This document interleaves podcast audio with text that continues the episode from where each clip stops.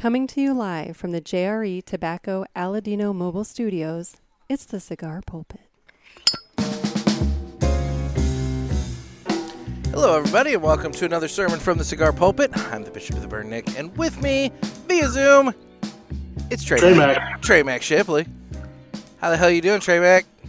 Doing pretty good, my friend. Doing really well. How about you? You have quite for anyone who's not watching this on YouTube, you're kind of missing should. out in this. Watched one. it.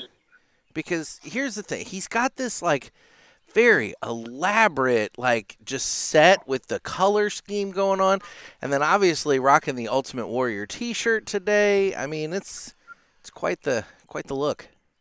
I don't mess around here in Mikasa. There you go. There you go.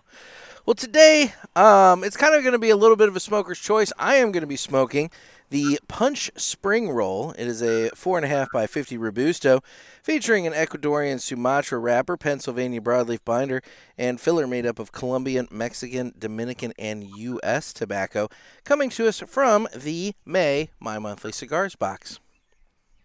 What have you got? Uh, I brought three cigars. Okay.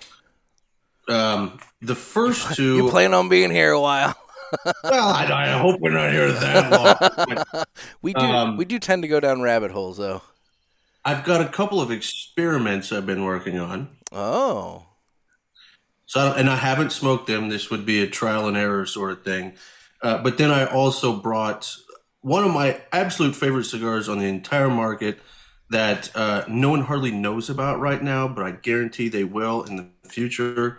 And uh, that is the Fuerte y Libre Sun Country. Oh. They're only in uh, like 72 stores right now, but okay. they're freaking awesome. So I got a couple of experiments I'm working on, and I brought something that uh, I love personally. There's really only like a handful of Connecticut's I smoke. This one's up there with my favorites. Okay. So what are you leaning towards of your three? Um, it's a damn good question because I don't have any clue what these little experiments are going to taste like. Well, that could be fun. That could be fun right off the bat. Just you Oh, just Lord you just you just experimenting. Hell, that could be the title of the show, experimenting with Trey Mac Shipley. oh, the ladies love I was gonna say There's some girls out there like, oh, that's all he ever did. been there, done that. yeah, the experiment ran its course. uh, Uh, yeah, sure. I might try one of these uh, experimentations. And who knows? I might get five minutes into this and be like, "Yep, not doing that, that one was a bad experience, and we're gonna move Yeah. on. See, All right, whatever. but at some point in this show, when I ban these, I'm smoking Fuerte Libre. Sounds good. Sounds good. All right, well, it's time to go ahead and prep to cut the cigars. And the official cutting is brought to you by Dan the Man Ponder over there at Rivermen Cigar Company. And guys, if you're looking for Aladino cigars in the St. Louis market, you're going to want to swing by Rivermen Cigar Company. He's got all kinds of great ones, including still has some of both the hard to find uh, Candela that came out around St. Patrick's Day, but then also still has plenty of the number fours from last November. So if you want to get your hands on those, you're going to want to swing by Rivermen Cigar Company. I got news for folks. Uh oh, we have news. Uh, I don't know who's still if you listen to this, uh, you know, whatever. I, I mean, I'm just going to tell you right now. And Dan, if you're listening, you might want to squirrel those number fours away because uh, we're not putting putting them out this year. Oh, okay. So the number And fours. We may not put them out next year. Oh, We got something new in the works. Now, I love the number four. I, I love the Corona size and I love the Reserva. And so you put those two things together. mm, love it, love it, love it. But um, we're going to try something new this year. That's uh, it's a wrapper that we have grown for a while but never used. And so it's going to be a limited edition new wrapper from Julio's farm. all right. So number guy- fours are going to go away a little bit. So if you want the number fours, if you love them, you better shout out to Dan because there's not many people that have any left. And Dan has plenty of them on hand right now. So if you want some, give Rivermen Cigar Company a call because he does do mail order for those of you not in the St. Louis area. It's Rivermen Cigar Company of Crestwood, Missouri. And with that, it's time we go ahead and cut the cigar. So, okay. So I'm going to. My cut does not make that sound. Okay. Well, that's okay. Yeah, this I'm, I'm breaking in a new cutter right here live on the show. Yeah. What are you breaking in? Look at this bad boy. Holy shit. Yeah, look at that, huh? All right. Ellie Blue action. I, I really would like to see how that works. Yeah, I'm trying to figure it out myself here. It's a, Oh, so it's like, it looks like Pac Man. it does. Pac Man, they can take off the tip of your Tip of your dick. Wait, uh, so that would be Mrs. Pac-Man, I think. There you go. There you go. See how we do this here. Just nick the tip there. Oh, it's beautiful. Yeah? Beautiful cut. Se- seemed like a nice smooth cut going on there. And it's got like a magnet, so like when it hits there, it just kind of Pulls back together. Ooh. yeah, That's spiffy. yeah. Who makes that? That's Ellie Blue. Oh, okay. uh, you know, Yeah. yeah. they make some premium shit, so I'm glad it worked. All right. Well, we'll get going with the cigars here. And, uh, that, that dry retro, and then the mm-hmm, mm-hmm, mm-hmm. I mean, it doesn't taste like spring roll. I I expected it to taste like a little cabbagey, little little little little you know rice paper, um, you know carrot and all that. Didn't get that. Didn't get that. I am definitely getting what I should be getting. Okay, well there you go. Oh, that's right. You're doing the experiment. So can you even tell what you're getting? Probably not. No, All right. because this experiment may never work, but it's fun. Okay. Well, I I'll say it's kind of an earthy barnyard experience on the uh, Yeah. the punch spring roll. Now, correct me if I'm wrong. As we're lighting up the cigars, Aladino, you guys did a little project with punch recently, right? We did very successful. Uh, they just launched uh, like within the last ten days. It's called the Punch Golden Era. Yeah. It is an all Corojo cigar that I would say falls in between our Corojo and our Reserva. Okay. Falls in the middle between there, and it has a very throwback taste. If you remember the boom of the '90s, the old Camacho days, so to speak, this will remind you of cigars from that era. All right. Okay. And that's uh, you know, it's a collaboration, but it, you know, you guys obviously produced it, but you're making it for Punch, so it'll be uh, available wherever Punch cigars are available. Yeah, I mean, which is generally everywhere. Yeah. Yeah. But it was it was actually really cool uh, being a part of that.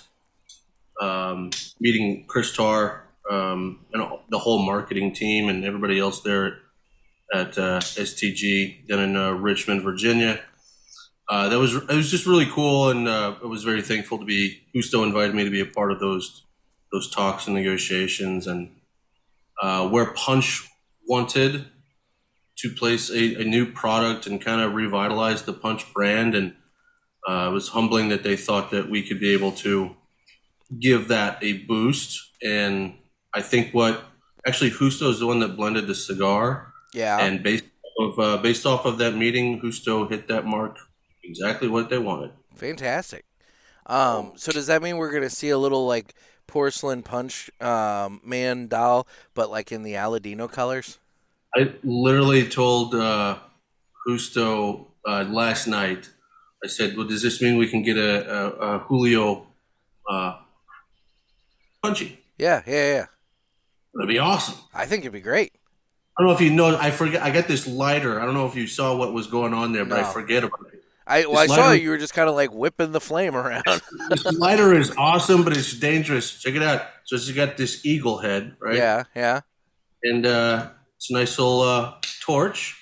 And then when you let go of the torch, oh, soft flame comes out the eagle's head. It's pretty badass. interesting. But if you think if you let go of the torch, thinking you're done with it, you still have a flame going. Which I just did live on the show just a second ago. So Mm-hmm. Now, realistically, that's almost how I burnt down the Hill Cigar Company one day. when was this? Uh, this was a while ago. I had one of those uh, those blazer torches, one Mhm. torch. You remember that? You know those? Mm-hmm. Damn little powerful torch, and uh, it's got a switch on it where you can flip the little toggle, and it has a continuous flame going. Because it not only was for lighting cigars, but it was also for spot welding, and so you could use it for that. Well, I didn't realize that that little switch is what that was for. I'm sitting out front on the patio in like a wicker chair with a wicker table next to me, and I hmm. light my cigar. I just put the lighter down, and I like little time goes by, and I'm hearing something, and I'm starting to smell something. I look down, and this thing is just it's just the jets just going, the flames just going, and it's Oh. burning. It's melting the plastic cap on the top of the uh, the lighter there. So I, for whatever reason, I pick it up, and I'm like looking at it for a split second. Well, then this hot plastic drops on my thumb, so I just Oh, no. throw the lighter, thinking, okay, you know, I'm gonna put it out and whatever. And I'm picking the hot plastic off my thumb, and uh, then I look, and sure enough, laying in the mulch in the bushes along the front of the building is that lighter just just going. And I'm like, holy shit! So I run down there and grab it and manage to to figure out what was going on and flip it off. But uh, oh yeah, no, I I nearly caught the uh, the the bushes and the mulch in the front portion of the hill on fire, and you know, let's be and that's not even counting the fact that I set this thing down on on a wicker table on the patio, and it was just going for however long. So yeah, That is freaking awesome. I did everything I could, evidently, to Actually, you light the hill you got lucky. That could, that could have been bad. It could have been really bad, actually. It really could have been bad.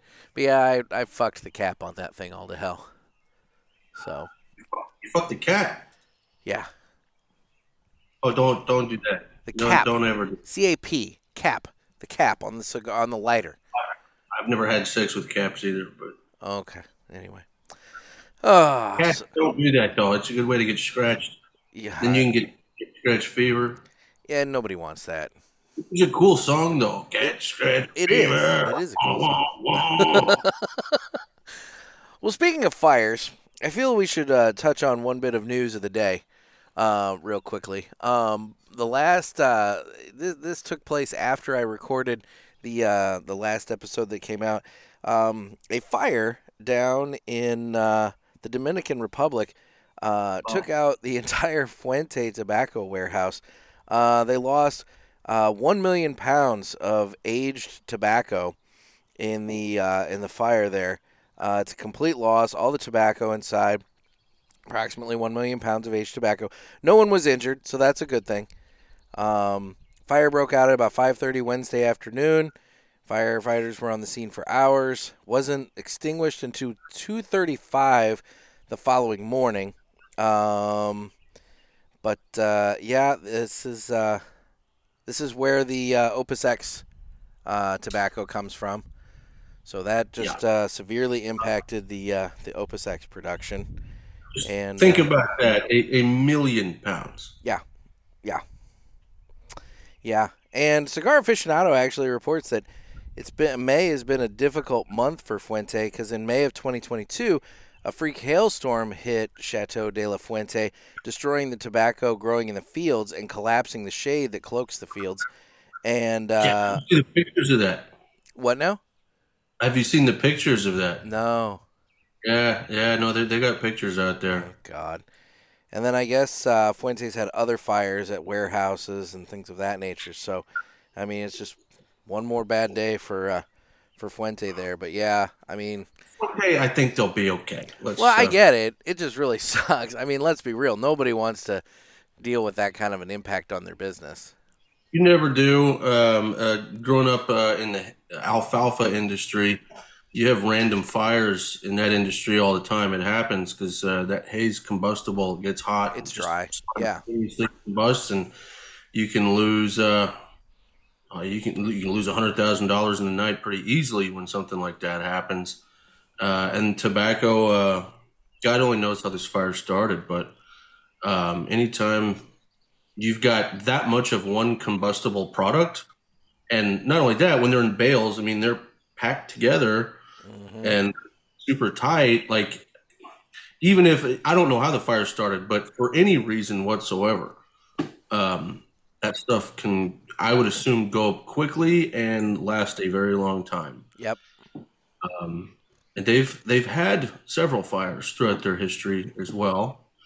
Now that might go along with fires are always possible, and the more barns you have, the more likely you are to have fire. There you go. There you go. So, but anyway, it was big news, and uh, for those of you who are big uh, Fuente people and Opus X people, uh, it's just going to be that much more hard, difficult to find over the next probably a handful of years, I would imagine at this point. Um, you know, because I mean, can't rush the uh, hands of time there. So anyway, so uh, what the hell you got going on?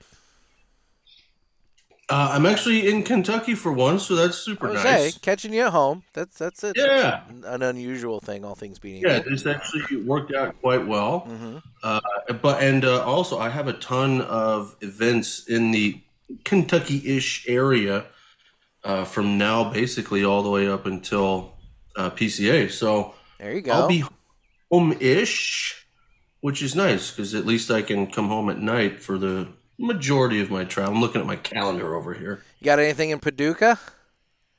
I do not. Why are you going to Paducah? No, I only ask because the Smoking Butts and Tappan Ash guys, they live in Herrin, Illinois, which is not too far from Paducah, so they pop over to Paducah quite frequently. And I just didn't know if you were going to be, uh, you were going to be close. I do need to give uh, Brentley out there a shout. Uh, Paducah is super hard. Like, again, people don't understand what it's like being a rep necessarily, but you know, Paducah's out there on an island by itself, Yeah. and they they crush it out there. But I, I wonder how many reps make the trip out there because I live in Kentucky, and it's just as easy for me to drive to Pittsburgh as it is Paducah. Oh yeah. They're both like a four-hour, forty-five minute drive for me. Yeah.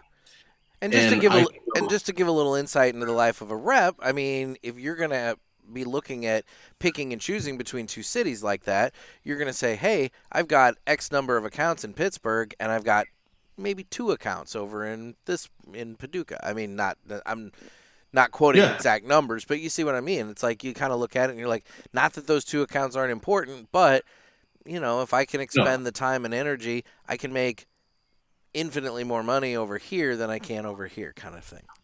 Yeah, and these are things that I didn't really fully, I honestly didn't fully understand any of that shit at all Mm-hmm. um, before I was a rep. But you know, running the store in Lawrence, Kansas, again, not only are you in Kansas, but you're outside of Kansas City. Yeah, So a lot of people bypass you, and so what happens is you just like really get behind the reps that do go out and see you, and now I'm on the other side, and I'm like, oh, I see how these people were making their decisions.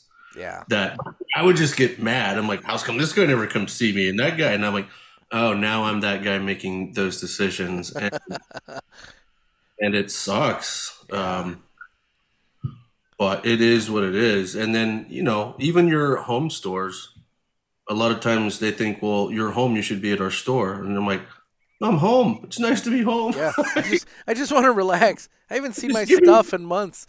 Please give me a couple days. give me a couple days just to relax. Oh God, It's, it's good to be wanted. That's also a good thing, too. So you got to balance these things out. there you go, there you go. So, mm. so how's the experiment treating you there?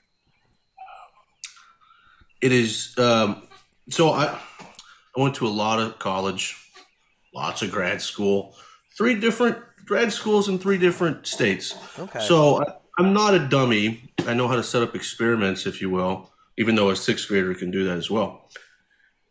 But you know, it's my kitchen looks like a chemistry experiment right now. hmm It'd be horrifying if you know somebody walked in they think I was making meth.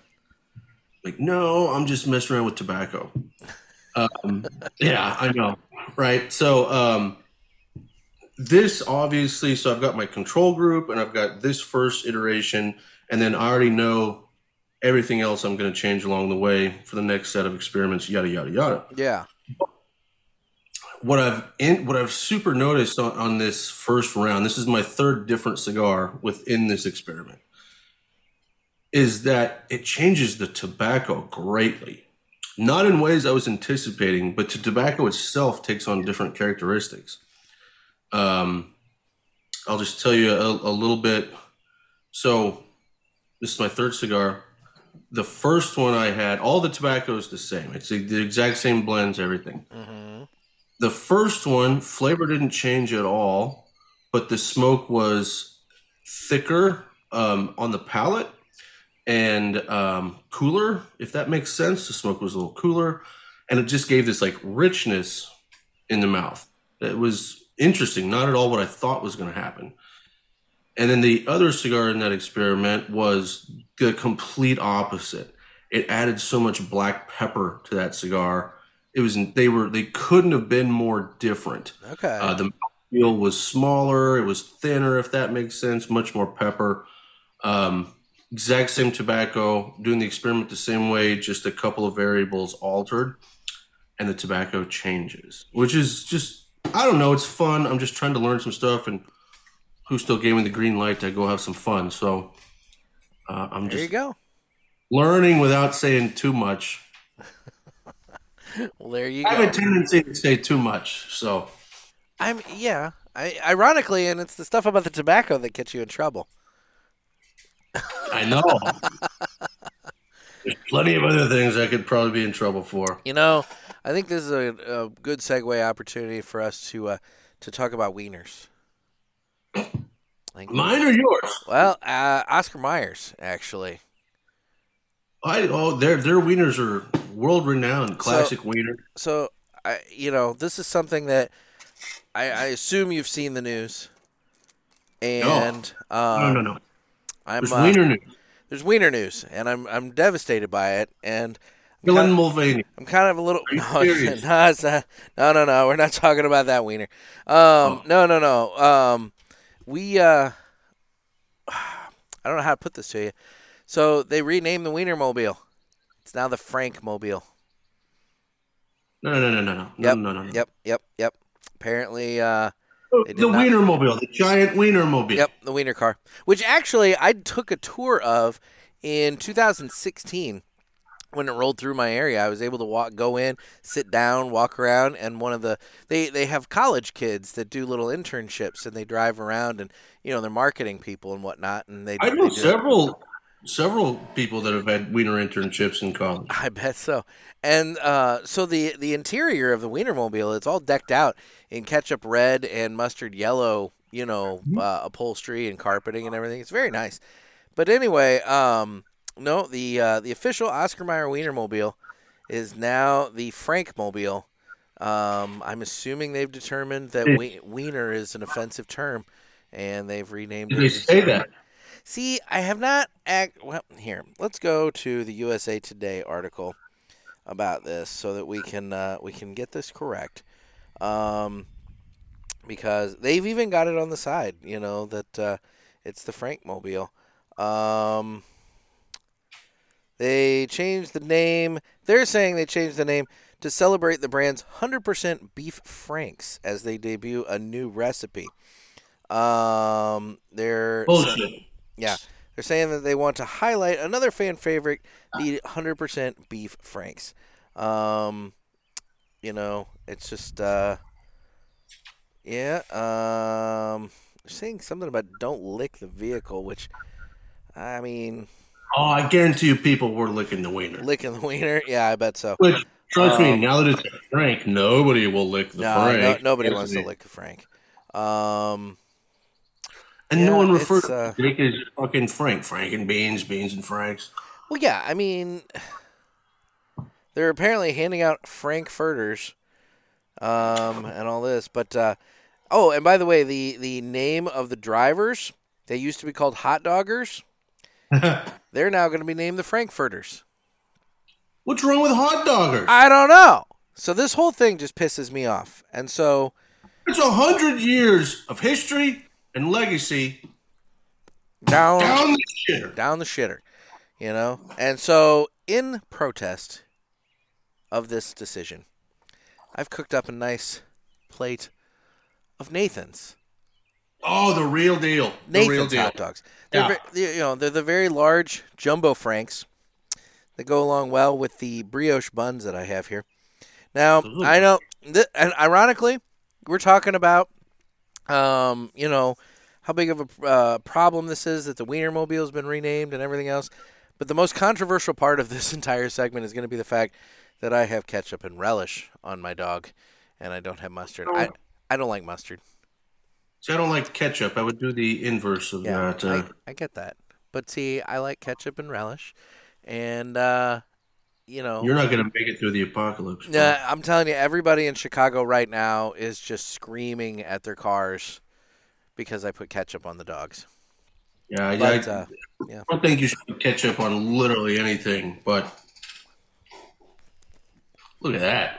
Oh, guys, if you're not watching this on YouTube, you really should be because he, dog. he is diving into that dog. It's a tasty dog. So I'm going to be eating the hot dogs for a little while as we continue to chat. So You got like you got like a wiener in your mouth, and I've, I'm like double fished in over here with two know. small. it's a very phallic show going on today. Yeah, But um, yeah. none of this. I don't know why you did this to me, but I actually have my weenie whistle inside somewhere that I got when I took the uh, tour of the Wienermobile. Is that like a whistle in case someone tries to touch your weenie? You start blowing the whistle. See, I always call it, thought it was kind of like a dog call. I would blow it and like I'd just have like all kinds of people just oh, That was my assumption. I've never actually done it, so still in the package. So I Do it right. Ah, it's somewhere in there. I'd have to go find it. If, like if you blow the weenie whistle and all of a sudden like Jeff is here to do a show. oh, this is- the studio. I, oh, I don't know what I'm doing here. I knew that guy wanted my dick. oh my god. Oh my god. Now, you know what? You bring that up. This would normally be. The, I, I, I'd like to get into the Villiger segment here, but I have something special for you, and I didn't tell you this in advance, so we're gonna experience this as we go. So, I um, I've been playing around with AI, obviously, and um, I have a couple of Villiger songs that I've made, and um, I have two of them.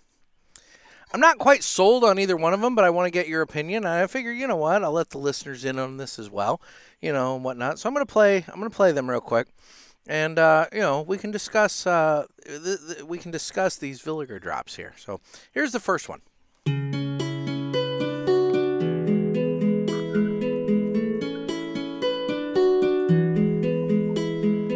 Villiger cigars. Try them, we know you will like them. The Villiger.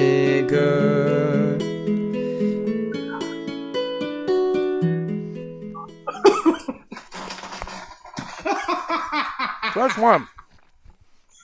They're very, very simple songs. Although, I think the second one's a little longer, so hang on.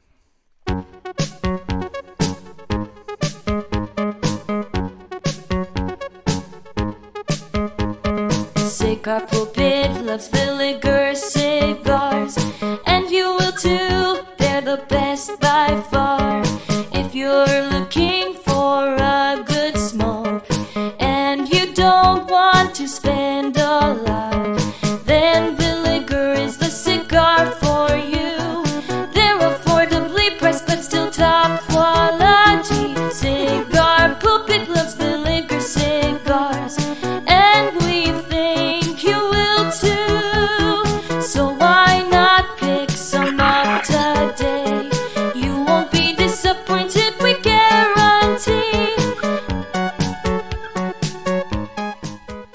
Now, what's cool about that is the way those were made. All I had to do is put it in the little box, like Villiger cigars, you know, uh, maybe top quality, something like that. Just like, uh, just like I put in very basic things, and they just went nuts with it. They, the, the AI made all those lyrics and everything. I didn't have to do shit. I, I made one for Aladino, but it kept pronouncing Justo's name is Justo, and uh, Aladino was like, um, It almost sounded like they were saying Aladdin. It was like Al, uh, you know, it, it was very, it was a noticeable mispronunciation, and I just I couldn't let it go. There's ways around all this. You just have to keep playing with the AI, which Yeah. you know, Yeah. you know, Jeff, I love you. Get your shit together here, bud, because I'm the one that. Nick, I was like, dude, just, just replace him with AI. It'll be fine. I'm Now having a like, lot of fun with AI. We can learn a lot. We can replace a lot of you motherfuckers So anyway, so I'm still I'm still playing, you know, but but uh, you know, I I like the brevity of the first one, but uh, the female voice I thought was very nice in the second one. Yeah, and it had a little uh, little bop to it. Yeah, you know. yeah. But I think as far as jingles go, the first one is a better jingle. Yeah, I mean it was uh, the brevity definitely helped. So anyway, so um, in the Villiger cigar segment, we talk about things that we've been uh, we've been watching and uh, enjoying on TV and movies and whatnot. I don't know. Have you had time to watch anything? Uh, uh, so yeah, the three things I've watched recently. Okay. Last night before I went to sleep, I was thinking about staying up all night and watching the show, and I hadn't watched the the Jeffrey Dahmer show. Oh dear God. So I watched the trailer, and I was like, "Yeah, you know what? I think I'm gonna go to bed." I just went to bed. I was like, "It's too late for Jeffrey." Mm-hmm. And uh, and then about an hour ago, before we got on the show, I watched the newest trailer for Oppenheimer. Oh, that looks good. Yeah, Yeah. and uh, then I watched the trailer for uh, uh, the new Scorsese movie about the Native American killings in Oklahoma. Hmm. I don't think I know that one. I've been watching trailers. I don't know about actual like I, I've watching trailers, um, especially now that the Mandalorian's like over for a while. So Yeah. I uh I've still been watching Larry Sanders show, which ironically the last episode I watched uh had Bob Saget in it. And I was like, "Oh, that's that's sad." Yeah. it's like if he just would have come on the show, Gator wouldn't have had to do what he did. But, Mhm. you know, such is life. And um what else have I watched lately? I feel like uh I don't know. Um, I will say, in moving from TV shows to uh, to podcasts, I listened to um, a podcast called The Tylenol Murders, and it's all about back in the early '80s how the guy in Chicago was poisoning the extra strength Tylenol and killed like a bunch of people. You know that you know, I mean, because it was before all the different safety measures were put on the pills and shit. And uh, that was a really interesting documentary, or well, podcast documentary because over the course of it you realize that like they've had a suspect for the longest time but they just can't pin it down. And even up to like 2022 they've been like working on trying to get this guy. And this guy's like 76 77 years old now. So like realistically like he could end up dying before they end up uh finally getting the case put together here's here where he's probably fucked though. Now we got AI. mm, You could literally upload fuck all of the cold case files. AI is not going to help you with the burnt crutch, but no no think about it. You could upload all of the evidence, all of the testimonies, all of the fucking witness bullshit, all into the computer. A computer can go through it like in five seconds. Tell you here's top five suspects. I mean, it made a Villiger drop in like 10 seconds. So, you know, you give it enough time, you could probably pull it together. I, I guarantee you, like AI is going to take some detective jobs and probably a lot of other things. See, and that's where we ultimately end up with Skynet. And I just It may already be here. I know. I don't like the idea of Skynet. It's like I don't want I don't want to have to fight robots. I mean, I've been all prepared for the inevitable zombie invasion. The, robot invasion, I didn't see that one coming. Now, think about how easy it could be. I mean, uh, um, what's Elon's satellite internet program Oh, called? uh, Skylink. Skylink, right? It's kind of weird. It's closely in name. Skylink. So all these satellites, and then all of a sudden, AI decides to take control of Skylink or whatever it is, and just be like, "I'm going to shoot a laser from here to your fucking dick, and you'll never even see it happening, bro. and you're done." You're just sitting out here doing a nice little YouTube show in your backyard. Having my cigar, all of a sudden, boom. Hey, There you go. AI is like, fuck this motherfucker. Fuck his dick. There you go. That could happen though. No, yeah, I mean, I'm sure there's probably, I mean, yeah, I mean, this is the Star Wars thing that Ray, uh, was it, uh, not- yeah, it was Reagan. Reagan was all into Star Wars, and Yeah. uh, you know, and then obviously Trump started Space Force. You know, they had they had purposes for this, Oh yeah. so yep. Yeah, no, and we don't even know about rods from God. Now, I know, which is not what you and I were born with. But Wait, what? Um, what? What? What? yeah, if you don't, if you haven't looked into rods from God, it's a theoretical weapon that could easily exist, although we say it's not possible. Although it's a very simple weapon. If you just had tungsten from a satellite, basically, and you just let it drop, the weight of the tungsten and the speed it would catch once it hit the Earth's crust would be like a thousand atom bombs going off at the same time. Dear God. Yeah, and all that is just dropping tungsten from a fucking satellite called rods from God. Now they say it's not possible for us to get tungsten up there. It's That's a little what- too heavy. That's what the power team used to call their dicks. Yeah, rods from God. yeah. You know the power team? Oh yeah. Oh, oh yeah. yeah. Fortunately. I just learned Ah. about this recently, and it's fucking, it's cracking my shit up. It's like fucking ripping phone books in half and pumping weights for Jesus. oh, that's pretty much all it is. That's what it was. oh Lord. Anyway, all right. Well, rods from God. So God. yeah, dude. There's one more thing. think. One more thing for me to be concerned about is the idea of a piece of tungsten just falling out on me. Yeah. Or just, you know, SpaceNet just Yeah. Yeah. Okay. this Wow. is the future. Well, the Villiger entertainment segment became really dark and bleak.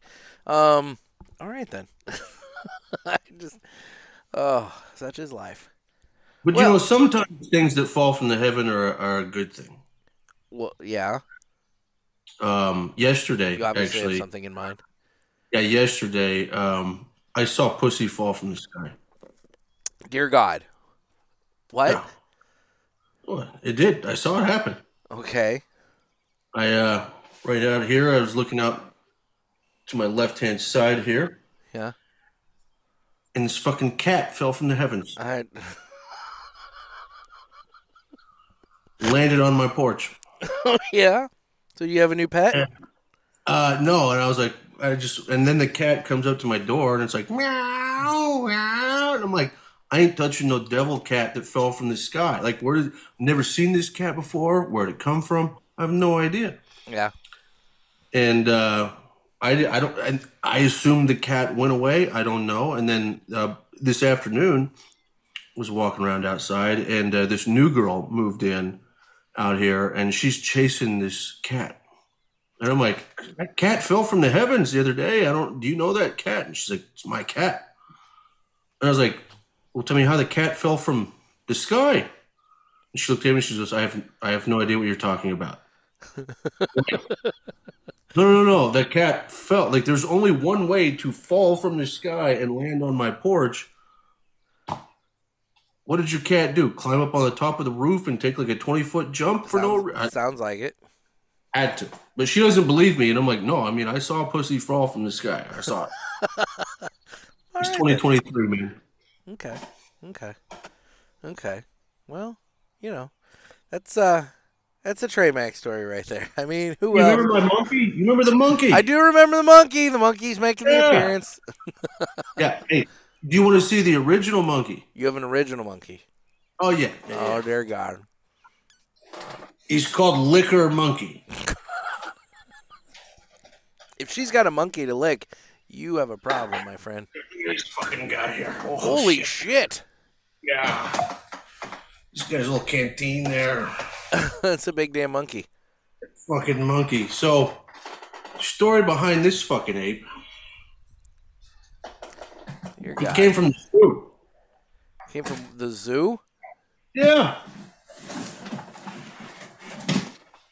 All right, now that the monkey's safe, the monkey that has had a long life So when I was back living in Kansas City, right about the time I was moving, actually, it was a horrible idea. Yeah. I get this phone call from a t- an attorney of mine. And he goes, Trainwreck, I got a price, I got a surprise for you before you move. And I'm like, uh, okay. And he says, uh, let's meet at the coffee shop. I'll get you your, your surprise. Okay. So I go to the coffee shop. The attorney walks in. And I'm like, he walks in by himself. And I'm like, oh, you must be the surprise. Good to see you, buddy. Yeah. He goes, uh, nope. Nope, your prize is in the car and you need to come out and get it right now. Like, you can't bring it in. And he's like, absolutely not. And it needs to get out of my car right fucking now. Like, uh, okay. Why do I want this thing? But okay. Yeah, so I go out to this car, and uh, he was actually the, the, the dean of the law school at the time. yeah. And uh, he's got this giant monkey in the front seat. and I'm like, a monkey? Goes, yeah, from the zoo. And I'm like, really? And he goes, yeah. And I'm like, that's so cool. I'm just the guy to have a monkey from the zoo. He's like, well, get it, get the thing out of the car. Okay, cool. And I get the monkey, and I'm kind of holding it for a while. And about five seconds later, I'm like, holy shit! This monkey smells like it was in a zoo. Like this thing is nasty. And he goes, yeah. The whole reason I ended up with it, he's like, it was in the exhibit with the monkeys. It was in the the fucking Wait, cage in with the the, monkeys. cage? Yeah. Oh dear God. And he's like, some people started writing letters to the zoo because it wasn't an exact representation of the species that was in the cage or whatever Oh my God. Cage is a bad word, but um, so they had enough people write in ex- explaining that it was a different species. So the zoo was like, get rid of it. And my attorney was like, I know just the man that'll take that monkey. And uh, but then I had this monkey that stank like a zoo, like, Like it monkey smelled. shit. It smelled like a monkey from the zoo. Yeah. And I had to drive to Kentucky with this thing and deodorize it, and, and there it is. Yeah. I mean, I assume you drove with the windows down, letting the let air out. Mm, a little bit. Sometimes you want to bask in it, though. Oh, not me, man. I'm not a fan of the monkey house at the zoo. No, I mean, doesn't it like bring you back to your primal stage? Like this is what our balls used to smell like. I mean, dude, except for maybe the last week, I hang out with Gator. I know about monkey smell, so I don't need a, a reminder in that regard. Is how is his legal issues coming along? Is he, you know, Couldn't tell you. Couldn't tell you. I'm I'm staying it- out of it. still, we don't know? I'm staying out of it. You're gonna deport him Mm. Mm. It's a si- I, I'm staying out of it. I think people are starting to figure out that he's been Canadian this whole fucking time. hey, hey, sorry, sorry. eh? yeah, I mean, he's got a little too much Canadian, but I thought he did a good job of hiding it. Meanwhile, up in the Great White North, Luke and Joe are listening and just going, "Fuck that, eh? We don't want him." sorry, sorry. Yeah, he thought he could move to the middle of nowhere, America, and take on a name like Gator. Like no one's gonna know I'm Canadian. Nah, they're gonna send his ass back. Mm-hmm. And all of a sudden, this one jackass is like, "Hey, let's do a podcast twice a week," and drew all the attention. Oh fuck! Be number two because um, the guy on the Pat McAfee show, Canada busted him and hauled his ass back too. No shit. Yeah, When was that? be- uh, uh, oh shit, that was like six months ago. he Oh, still hasn't. okay. Well, I was gonna say, trying to- I thought I just saw a report saying that Disney was trying to make, uh, trying to really up the Pat McAfee uh, profile. That they're gonna be uh, doing a Oh, little yeah. bit more with him. Yeah. But, but Canada stole one of their top dogs. Well, son of a bitch. I, I'm sorry, Gator. I, I hope you can come back. Canada's at least it's warm this time of year, but I bet when it gets cold, his ass wants to come back real fucking quick. He's gonna get so confused in their humidors with those black and white fucking basic bands. He won't know shit. Yeah. Mention the the prices. That broke ass hoe ain't gonna pay those. That's true. Well, yeah. oh my god. Uh well, I think this is going to be the time in the show when uh, I turn off the audio for a second so that I can redo the buttons on the soundboard and uh, get us going, which means we're about to enter into the video only portion of the show. Which, by the way, to to my audio listeners, just to clarify, this is what happened during the Mr. Jonathan episode when on the audio side it went to just um, that weird like elevator music. That weird elevator music was put in to uh, signify that that's where the break took place for me to do that. So, um, anyway, so I'm going to take care of this now. And we're back to the audio here. And Trey, you're lighting up something different. Audio fuckers. Fuerte y libre. Fuerte Fuerte libre. libre. Smoke this shit. If you don't know, now you know. I am still working on my punch spring roll. It still does not taste like spring roll. Um, but it is Tastes anything like punch. Yeah, I mean it, it's reminiscent of uh, kind of the other punch, like you know, Asian themed cigars they've done in the past, and uh, it's got the uh, kind of earthy, mm, earthy kind of peppery thing going on. I'll do a retrohale. I haven't done a retrohale. I'm still in, I think, the second. Um, I'm very nearing the final third of this cigar, so let, let's do the retrohale here.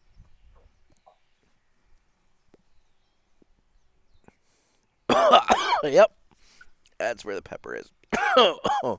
Ooh, it's just burning the top of the palate there. Ugh. All right then. Ah. But yeah, Like good cigar coming to us from the uh, from the My Monthly Cigars box. You don't retrohale much, and I, I, I can't hardly puff without retrohaling. Yeah, see, it's not a natural thing for me. I I've tried doing it more frequently, but uh, I I I just I don't. I don't. I don't. So, um, well, speaking of the drops that I had to swap out, let's go ahead and get into this now. Guess what, motherfucker? It's time for three cigars that we smoked and enjoyed this week. So I'm putting you on the spot. Do you have three cigars that you can name off that you smoked and enjoyed this week? Number one, Fuerte y Libre, motherfuckers. Fuerte y Libre. the Sun Country. Sun Country is, is if that's your intro to Fuerte y Libre, that's what you should smoke first. Okay. It's hard to beat this this Connecticut. Uh, it's if you're a guy that's like, oh, Connecticut's too mild for me. Wah, wah, wah, wah, wah, wah. But this thing packs a punch. Okay. It brings the feet. It brings the feet. It brings the flavor. Brings the hands. It brings the head all together into one. It's fucking good. All right then. All right. I will have to find one. I don't know where to find one, but I'll have to find one. Um, I know that Greg Free, the owner of this company, I know he's talked to Dan in the past. oh, okay. I told him to talk to Dan again in the future. Okay. Well, my first one I had while laying out the newspaper uh, last week, and it was the uh, Aladino Classic in the Toro size. I broke into a box that I've been sitting on since that came out, and uh, I've been very slowly working my way through that uh, that cigar, and uh, I do like the Classic. It's very good. It it's uh, you're a classic. I mean, I, I was, uh, you know, you said it, not me. I don't want to. I don't take the credit. No, that, the classic has like been, you know, its uh, its release was not as uh, powerful as like the Cameroon. When the Cameroon got released, it went crazy and then kind of like has slowly like come into a a normal plateau. Yeah. Whereas uh, the classic was more like ah, and now it's just skyrocketing. It's uh, it fights month to month, whether it's our number two or number three product. It's it's Really? that and the Cameroon that fight each month, basically. I'll be damned. Well, there we go. Well, I really dig it. So, what's your second one? My second cigar, um, you know, I had the uh, uh, last week. So this is yeah, this is kind of bullshit. I don't, this isn't going to help anybody, unless I don't know. Maybe you can make a phone call, or you live in Kentucky or West Virginia. I don't know. Maybe maybe you can get them. Uh, but uh, Luciano and Ricky Rodriguez from currently from West Tampa Yeah. they got together and blended a cigar for Fat Ash Cigar Lounge in Ashland, Kentucky. Hmm. Mwah! Beautiful cigar. I didn't get to talk to him a whole lot. I know one of them supplied the tobacco and the other one did the blending. I couldn't tell you which was which, um, but both guys, I like them a lot. They've been super nice to me. Yeah. Our our booths were right. I was uh, sandwiched with those two guys at our trade show night, and uh, they're just super good to me. And that cigar was killer. If you like a medium bodied cigar with a shit ton of pepper, like you know, sometimes you get a peppery cigar that's got a little too much body and it's just overwhelming. This was medium in body, but tons of pepper, especially in the retro. I, I really, really enjoyed it. And those two guys are just cool anyway, and their collaboration. I need to figure out a way to get my hands on one of those. That sounds really good, and I do really enjoy both Luciano cigars as well as the uh, the West Tampa cigars. I need to get my hands on one of those West Tampa Reds. The red is awesome. Fuck yeah, I need it. I need I need to get my hands on some of those because uh, it sounds really good. Uh, um, not to humble brag here, but it's definitely a humble brag.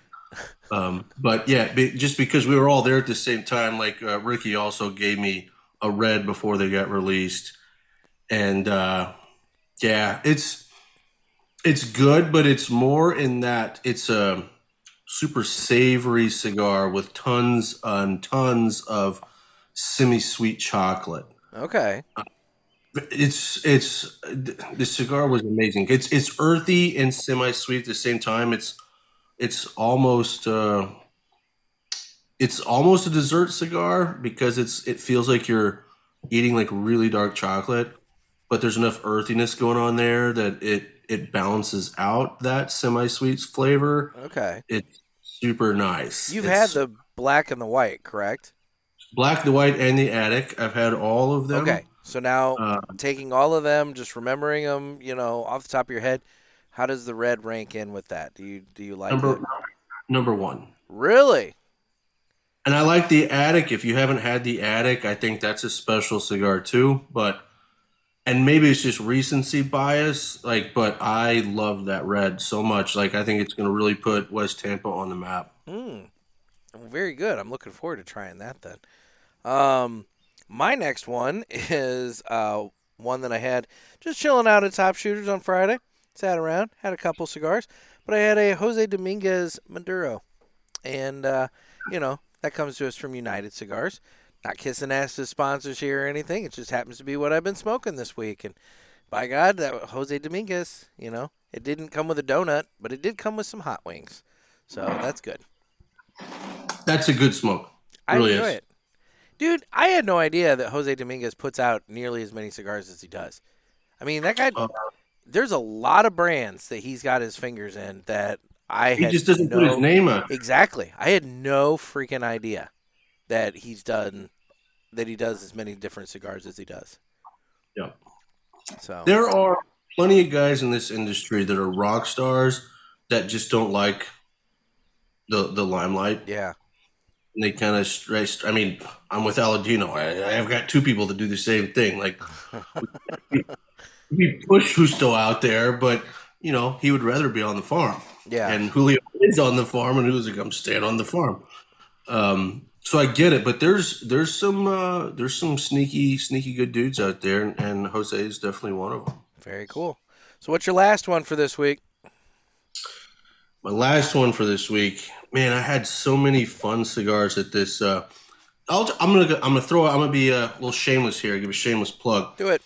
So uh, once a year, it's always the week after uh, the Kentucky Derby. Okay. Uh, there is a rather large uh, herf put on in Ashland, Kentucky, called My Old Kentucky Herf, and uh, it's been growing every year. And uh, this year, we decided to add like um, Thanks a the mini thanks for the invite, cocksucker. Uh, yeah, okay, how about next? it's been growing. So the day before, so we have a herf, and there's uh, VIP tickets, and there's general admission tickets, and there's going to be like a minimum 20 manufacturers there, and you go around. Like this year, just to get the VIPs through the line took two hours. Holy cow.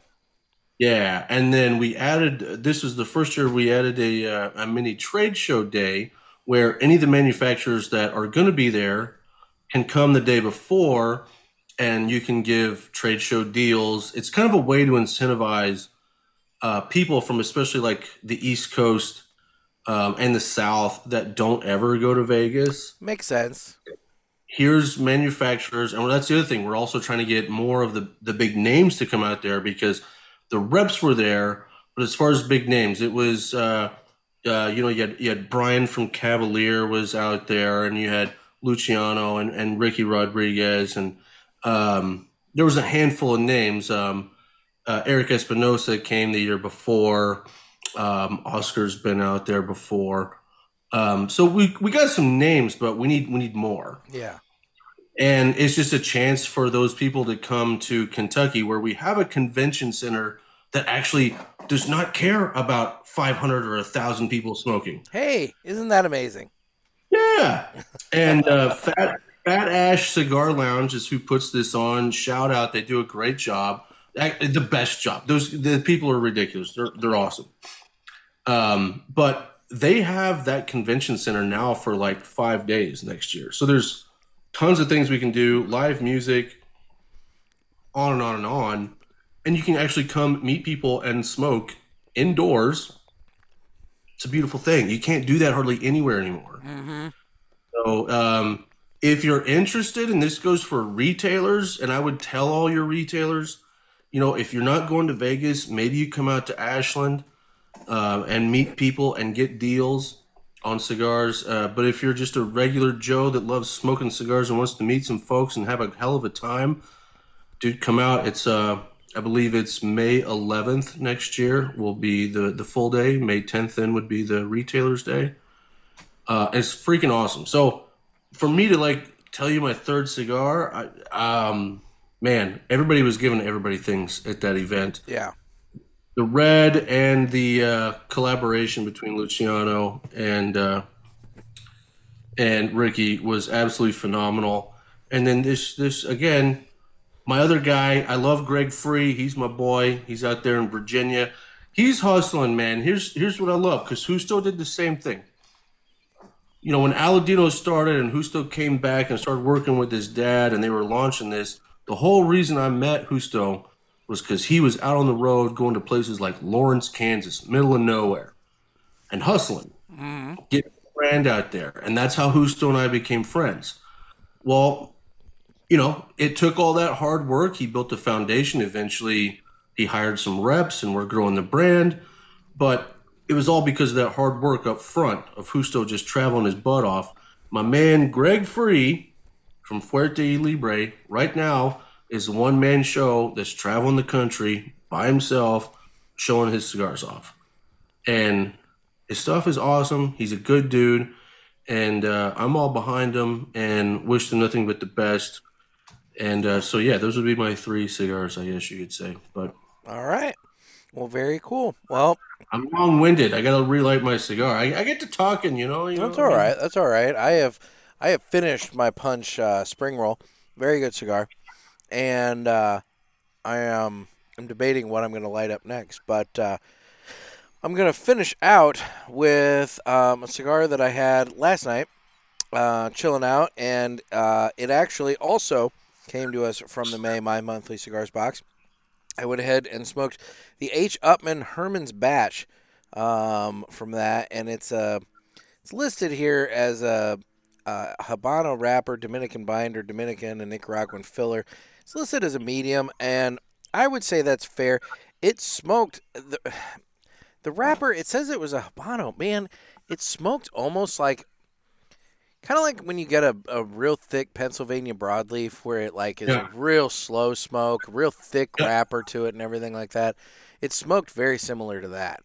Um, it lasted me quite some time um, with that cigar, and it was it it had some some strength to it. Um, it was good, and uh, just because it hasn't been said in a while. Um, the uh, Nicaraguan filler came to us from Condega and Esteli, and I could really taste the Esteli. You need that fucking gator. I can really taste the Estelí. You know, when I was doing the drops for the show last week um, with him, that was the one drop that I realized I forgot. You know, was I could really taste the Esteli, but I don't know if Est- Esteli didn't come up, so I guess it wouldn't have mattered. But still, Gator's got to get his shit together, dog. it sounds like I'm just picking on him at this point, but it's like you know, I'm just explaining. Um, Gator, Anyway. good lawyers. Don't fuck around with these bullshit attorneys that you're trying to get off cheap. Canada don't fuck around, man. I mean, have you seen what they've done in Canada in the last few years? Mm-hmm. Trudeau is not. You don't want Trudeau up your ass, bro. Like, come on, Gator. Like, get your shit together, dog. Now, moving on here. Um, I went to the flea market the other day, and I found a few things. I found one thing that I talked to you about. I didn't buy it, and I didn't go back for it, um, because it was just, I just, it was a pain in the ass to go back to get that, but whatever. Um, but uh, I did find one thing that I did buy for fifteen dollars, and I have a picture of it here that I'll show. I bought I bought a sign. I buy I buy road signs for my son's room. You know, I've got like a stop sign in there. I have a traffic You don't light. steal them for your son. No, I don't steal them. I purchase them at at you know, um, you know. Yeah, I purchased them. I do. I think I. I'm trying to remember the last one. I'm one way maybe. I don't remember. Anyway, they make signs that say Hardcock Lane. They make them- but this one was unique. I found a handicap parking sign. Okay. So I now own a reserve parking handicap seating available sign. But if you look at the sign, what's the little thing you noticed down? McDonald's. Damn straight. That is a McDonald's handicap parking sign right there. So not only is this a handicap parking sign, this is McDonald's memorabilia. So yeah, Which makes it valuable. just that much more. Just that much more. Fifteen It's bucks. actually pretty nice. 15 It's bucks. awesome. It was marked for twenty. Dickered him down to fifteen. So, because you got a dicker at the uh, at the flea market. Dude, you should have dickered on that Saddam Hussein rookie card. that Should was admittedly. Sorry, I'm eating another hot dog here. Admittedly, that was the item that I did not. I found a guy that had a metric shit ton of Operation Desert Storm trading cards, and um, he had a Saddam Hussein rookie card. And So and what's really that guy needs get his shit together. What's really funny about it is, I think I have the picture of that too. Um, where's the picture of that? Here it is. Um, what's really funny about that? Yeah, see, there it is. It's Saddam Hussein rookie card. ProSet, ProSet is a legit card company. And you know what's funny about it is on the back, it even listed like his birth year, the college he went to. I mean, it was like giving stats. Yeah. from- and he's card number 69 in the set, which I thought was a I little. know. Even, I knew that. That's exactly right. I thought that was a little. They knew what they were funny. doing in Uh, 1991. But yeah, I mean, they got Colin Powell there. You know, I didn't see a Norman Schwarzkopf, but I'm assuming he was probably in one of the packs. Okay, so the the the four cards from that set that you can grade and are worth real money: George Bush, um, Schwarzkopf, uh, Colin Powell, and of course Saddam Hussein. And those four cards, like if they grade a ten, you're looking at one to two hundred bucks a pop. And those Desert Storm sets, you could buy those sets for like ten bucks, like four years ago. And if you could buy a whole bunch of those sets and get them graded and shit, you could actually make some cash. That's funny. He had four unopened boxes of packs. He had one pack. They were they were different sets. So he had two boxes of the Homecoming set, Yeah. and then there was like, and those were in blue. It was the the packaging was blue. There was one the packaging was yellow, and one the packaging was red. And I don't remember which one. I'm thinking the yellow one may have been like Desert Shield. So it may have been Mhm. like the the first version. Yep. Of it. That's what it was. Um, but yeah, so no, we, I was I was marveling at the uh, the Desert Storm trading cards at this one booth, and uh, like I said, I could have gone back today and purchased it, but eh, I'm I'm There's there's a whole bunch of stuff kind of a hassle to go back just for that. The, late '80s and early '90s. Like as a nerd who's into this shit, like they mass produced all this. Like everything Oh. was a trading. I was gonna say everything had a freaking trading card set. Yeah. And some of it, like 99% of it, just is total dog shit. But the ones that people still love are worth money. And ProSet did another set one time that was um, it was nothing but a set of cards that was uh, uh, NFL players' girlfriends and wives. Oh, see, now that could be funny. that could be funny. Don Elway's wife, Joe Montana's wife. Those are hard to find now, and that's worth money. And then uh, there were even uh, Playboy made trading cards. Yeah. There was one card in the Playboy set, like I think it's the 1990 maybe Playboy set. Donald Trump. No shit. Yep, Donald Trump is in the set, and that card graded a ten is like twelve hundred bucks now. Wow. Wow. And you can still go out there and find boxes of Playboy cards for like twenty to fifty bucks, and if you get a Donald Trump in there, Makes your money. yeah, Good God. Good God. you know, there's, there's all sorts of fun shit See, from back then. you know the little project, and as soon as I say that, somebody's going to be like, you know, I'm going to steal that, or somebody's going to say they've already done it, and I just am not aware of it. I think you and I ought to do uh, Legends of the Cigar Industry trading cards. all right. I've kind of thought about this already. See, damn it. The the issue is like I know several companies that'll do it, yeah. but if you do it in a way that actually makes anything valuable at all, Yeah. there's a very small handful of companies. Now, interestingly enough, there's one company that's going to be fairly irrelevant in the next one to two years that has been making shit for 30 years. Well, no, they've been making them for 50, but it's out of Italy. Yeah. They're going to be looking for new projects. Is that that Very- Panini? Yeah, I know Panini. I know Panini. I know Panini. Panini actually. I'll give you. I'm I'm really nerding out here. We're we're nerding out here for a moment, folks. Panini was purchased by was it Ike Perlmutter or Mutter in uh, when he was running Marvel Comics in the 90s. Yeah. And so Marvel Comics declared bankruptcy in the 90s. Now everybody's always like, "Oh, Marvel Comics, they, their comics weren't selling for shit, and that's why they declared bankruptcy." Had nothing to do with that. It's that the company itself went out and bought Toy Biz, went out and bought Panini, went out and bought all these other companies, and the weight of all these other companies and the debt that came along with all those companies Yeah. brought down Marvel Comics. The comics were selling great, but you know, not so much the rest of it. But yeah, I know, I, but I know Panini. Yeah. Mm. So Panini has pretty much dominated the whole trading card industry for about 25 years. Okay. Um, but Fanatics just made a big acquisition about a year ago. They're going to be the new big dogs in town, and, and Panini didn't get any of the licenses from like NBA, um, NFL. It's all going to Fanatics. So Panini is like scrambling. They're trying to get WWE, which shout out to the Ultimate Warrior, Macho Man. Yeah, Macho Man. Yeah. Macho Man, this is why I carry a whole thing of cream, because cream rises to the top. Yeah, that's what it does. That's what Aladino is going to do over the next five years. Yeah, that's what we're doing already. the top. We're going to the stratosphere, past the ionosphere, and onto the galaxy. Oh yeah. No, so, uh, yeah, I'm nerding out. I'm sorry. Okay. No, you're fine. So anyway, how does this relate to the cigar thing? Oh, you're thinking we could get Panini to do the cigar Legends of the Cigar Company or They need new projects, bro. My God, I love the idea. I love it.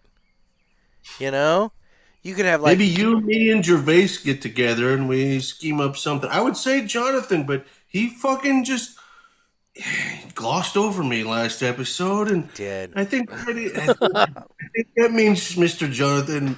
I'm a fan of Mr. Jonathan. He's my type of fucking guy. I get it. I like guys that might be viewed as uh, dickish at times. I'm also viewed as dickish at times, Mr. Jonathan. But but you went over my head and you just glossed over me. You see, and Mr. Jonathan Cream rises to the top. You and I could be a tag team like the world has never seen. Yeah. You gotta watch. You gotta watch your ass in that tag team, though, dude. If he comes at you and he wants you to wear yellow trunks, watch it. Ah, well, what's the backside anyway? Uh huh. Oh, that was I was so mad. Like I love Mr. Johnson. Yeah, I saw Trey Mac's deal. Shut the fuck up about Trey Mac's. the worst thing you can do is like ignore somebody. That's the worst thing you can do. I mean, he didn't ignore as much as just Oh yes, he did. completely gloss over and That's fine. It's fine. I brought some new things to the table. oh, you have more. Yeah, I'm gonna sweeten the pot a little bit. Okay. Okay. Um, you want me to get into it? Might as well. Well, you know, the last time I was there, I was bringing some vintage shit from the '90s. You did. You know, You did. You did. Good luck finding these things, people. They don't really exist. Okay, It's true. Mr. Jonathan, I hope you're listening because I know, I know. Back in 1998, you were rocking this shit.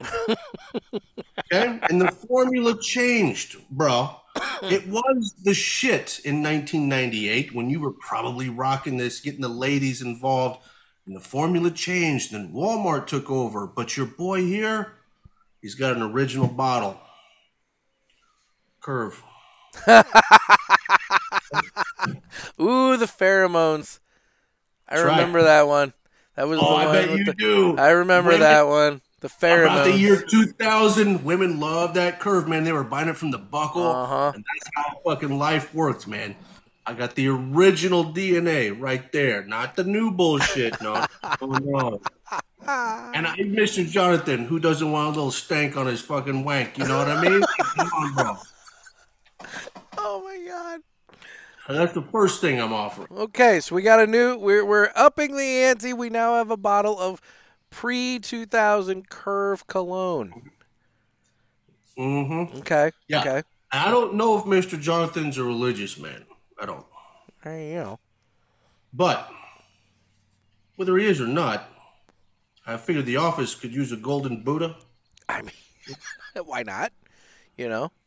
Look at that little fat bastard. Look at that happy fat bastard. I know. I he doesn't want to go. Why do I have to? It could kind of look like Dave. Exactly. Dave is, and Dave is kind of the Buddha of the industry. There Like, you go. the wise man. Boy, now there's a understand. there's a fucking promo for Dave right there. If he wants to make like a two guys Buddha cigar and have a picture of him sitting like Buddha in the robes and shit on the band, I mean that could be Oh. funny. And he's totally Buddha because like Dave will do some shit and you're like, that's never gonna work. Oh shit, it worked. Okay, how does Dave do this? And then he like tells this parable and it's like, oh, I should have understood that before you did it. Mm-hmm. It was a mastermind of simple things. He, he could take the simple things and like just make them seem, seem complicated and they fucking work. I mean, Dave's the shit. he's got micro wrestling coming to the uh, New England Cigar Festival. I mean, I know he he jumped Nobody the in the cigar- no- nobody in the cigar industry was gonna do the micro wrestling, and then here comes Dave. I know. So got that. And then uh, this next thing is really just for Mr. Jonathan. Okay. Because he glossed over me. Well, you know, and he evidently was really upset that I had thrown out four chickens, reduced it down to one. Took away, he took it I away. did, you know. So maybe in the place of three of those chickens, Okay. let him know I had a trophy made for him Oh God. just this week. God. Okay? This, I want him to put this on his desk. Oh God. And I want him to know that I gave it to him, that maybe he glosses over me, But, But I don't gloss over him because number one, he's a big fan of Aladino, and I kind of like the guy. Like he's my type of guy. Obviously, I'm not his type of guy, but he's my type of guy. Okay. Yeah, I don't know. You might be. I don't know if you're his type. See that horse's ass? Yes. It's the Horse shit participation trophy right there. Okay. Congratulations, you participated in uh, Jeff's uh, stead. Um, and and because I'm thankful that you participated in Jeff's stead, I'm giving you a stud's ass as a fucking trophy. You right know, there. I should get some sort of a like, you know, thanks for filling in trophy to send to everybody that comes along. you know, that would be some funny shit right there. Oh god. Okay, I got one last item. Oh my gosh, there's even more. One more. Okay. Now, this last item. Look how fucking crooked that finger is, by the way. Look Okay. That thing. Okay. That thing is hideous. She sit up on you too quick. It's why. That's why from now on, I, I'm like the Spider Man, you know. Ah, gotcha. Oh my Um, god. no. this one, this one, believe it or not, is actually worth money, and it's probably illegal by now. Oh dear god. This is an original VHS Oh, of Blazing Saddles. classic movie. A VHS of Blazing Saddles. You know, and given the fact that uh, his favorite movie is Sommersby, and oh, he's I in. and I don't know if that's ever been released on DVD or anything because why would they? so. why why would they? He probably still has a VHS player. Yep. Yep. So there you go.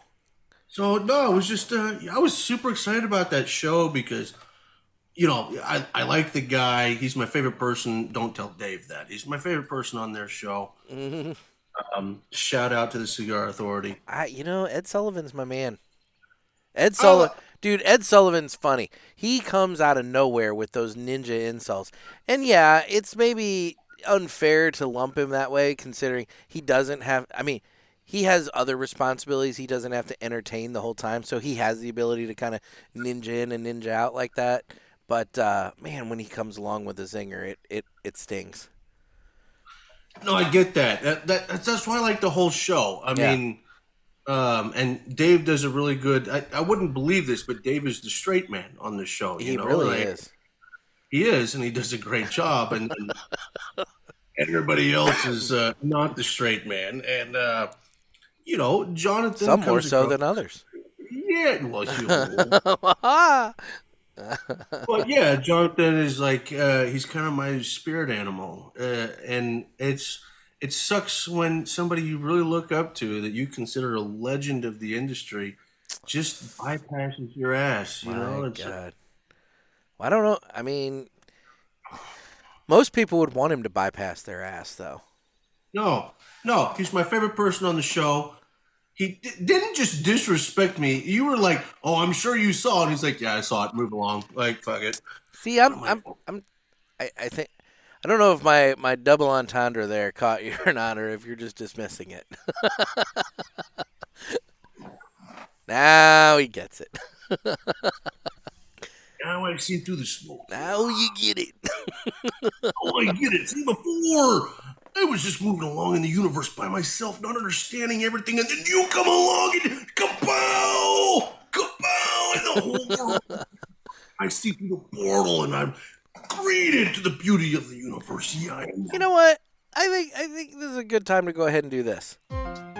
We all need to live united, but one must go. Brought to you by United Cigars, makers of La Gianna Havana, Abuelo, Red Anchor, Firecracker, and of course, United Cigars. Distributors of Jose Dominguez, Garofalo, Montosa, and Terra Nova, and the highly acclaimed Atabey, Byron, and Bandolero. When you're Buy United, fancy. Smoke United, Live United, United Cigars. So so your whole your your whole Macho Man bit and your T-shirt have got me thinking, and I think this is the theme of the One Must Go here today. One must go. Ultimate Warrior, Macho Man, Hogan. Fucking easy, bro. Really? Yeah, fucking easy. Okay. The Warrior, unpredictable. People didn't like him in the ring because he was unpredictable in the ring. And if anybody's actually been involved in professional wrestling, you kind of go gotta go along Yeah, with the yeah. You can't you, you can't be unpredictable there. And the Warrior didn't give a fuck, and a lot of wrestlers did not like wrestling with the Warrior because the guy was legitimately nuts. Yeah, you get hurt. He's my boy. He's my all-time favorite. He used to have like a private show that he did for people that paid him money And not in that type of way, you sick freaks. Like not in that type of way. Yeah. But uh, I was involved with the warrior and his wife up until the day he died. Oh damn. And uh, I know it sounds fucked up, but uh, he also was an artist, and uh, I bought some of his art um, before he passed, and very near and dear to my heart. It was part of my childhood, and I was very cool that he could be part of my like late twenties and shit. Uh, so the warrior always will always be a Hall of Famer to me and in my heart. The Macho Man taught me a lot about women. Um, you know, Miss Elizabeth, he kept her in line. She was a good oh wife. God. She didn't step out on him. He was a good man to her. Even Did he she? Did she not? Because there's the Ah, whole no, rumors of her, her with Hogan. No, no, no, no. That was all smoke show and mirrors to get him jealous. Okay. No, no, no, no, no. and Hogan, that fucking jabroni, that fucking made jabroni, can get the fuck out. Get out, Hogan. Like, I'm happy you slammed fucking Andre the Giant. I don't give a flying fuck. The Iron Sheik number one would have beat your fucking Iron Sheik should have been Hogan. Should have been Hogan. But they fucked him in the ass because he was foreign. And so now we gotta live with the American hero. I am the real American. Danger. Oh and and but I will say this: the Hogan sex tapes are pretty cool. Holy shit. All right. That's fair. I was also he gonna. actually- I realistically, um, Macho Man's a, a lock for me, and um, you know, it's kind of a toss up between Hogan and Warrior for me. But I will say, um, I'm probably gonna also go with Hogan because, boy, talk about a guy who, um, for being on top for when he was on top, he didn't know when to say it's over. No. You know, he was not Michael Jordan. He was not, you know, um, locally Albert Pujols. He was not one of these guys that when they when they realize they're at their point, they quit and they move on with life. You know, he was like just still going and going and going, and it it got sad near the end of his runs, and it's Well, just Ric Flair did the same thing. and that's another one where it's sad to be honest. I mean, I like Ric Flair a lot, but fuck, I was just I just saw a TV commercial for him where he's doing like insurance or some shit. I don't know, and he's in the robes and I mean, I mean it's like Well- come on, man. The problem with all this is that that you know wrestling is a character. You're Mm-hmm. you're creating a character, and then a lot of these guys end up becoming their character. Yes. and they don't know what to do when that character ends. I mean, shit, I just saw last week the Undertaker came back as the American badass when he retired and had this huge retirement ceremony just a few years ago. He's Now back now? See, I don't He's follow I don't follow wrestling these days, so I I don't even know. either. I don't, what I do is watch highlights because, in my opinion, like wrestling has sucked for a long time. the business side of it has been really interesting lately with the whole Vince McMahon getting kind of pushed out and then now he's back and the, the business side of it's interesting to me. Does, but I in terms of the product itself, I haven't watched really any of it. Well, I think the main the main thing is that these young cats for all these years, like what made wrestling great in the late '80s and the and the '90s, and then The Rock brought it back in the 2000s, was the promo. Yeah. And these young cats, for like, we've gone 20 years with dudes that don't know how to cut a promo and become a character. hmm Just, uh, they're good wrestlers, like, as far as like what they can do in the ring, they're athletic, but they- don't know how to make a character believable and make a promo. Like, I remember when I was a kid and The Undertaker came out, and I, I was an Ultimate Warrior fan. And The Undertaker was this new phenom, and he carried this casket, and he beat the Warrior and put him in the casket and locked it, and the Warrior couldn't get out. I cried for a fucking week because I thought the Warrior died. See, Today, it's just- yeah, they did. They they could, you know, and I bet even if I was like a 16 year old instead of like an eight year old, I still would have been like, all right, the Warrior's not going to die, but damn, this guy's good. Like he's believable. Yeah. None of those characters exist anymore. No, that's I don't true. know The, if it's the writing or the acting. I don't know what it is. the soap opera aspect that was big, you know, in the 80s and then again in the late 90s with the whole Raw is War era and all that and everything. Boy, it just it, well, it's not the woke shit fucks it up present. too. Okay. Woke shit fucks it up because what did they do when we were kids? You know, you had Hulk Hogan was the real American, the American hero. Yeah. You had uh, Sergeant Slaughter and the Iron Sheik that represented. Yeah, the no, I remember that. Yep. And you, they Boy, say. by the way, you the Iron that. Sheik is probably the only reason that I can think of off the top of my head right now to get Twitter. If you don't follow the Iron Sheik on fucking Twitter, oh, I He's mean, great. he's so fucking The best. funny. He is so funny on Twitter. He, he never stopped being the Sheik. He took the Sheik to a new level and became that level. yeah. And he just says, fuck the most random things every day. yeah, every day. Every day.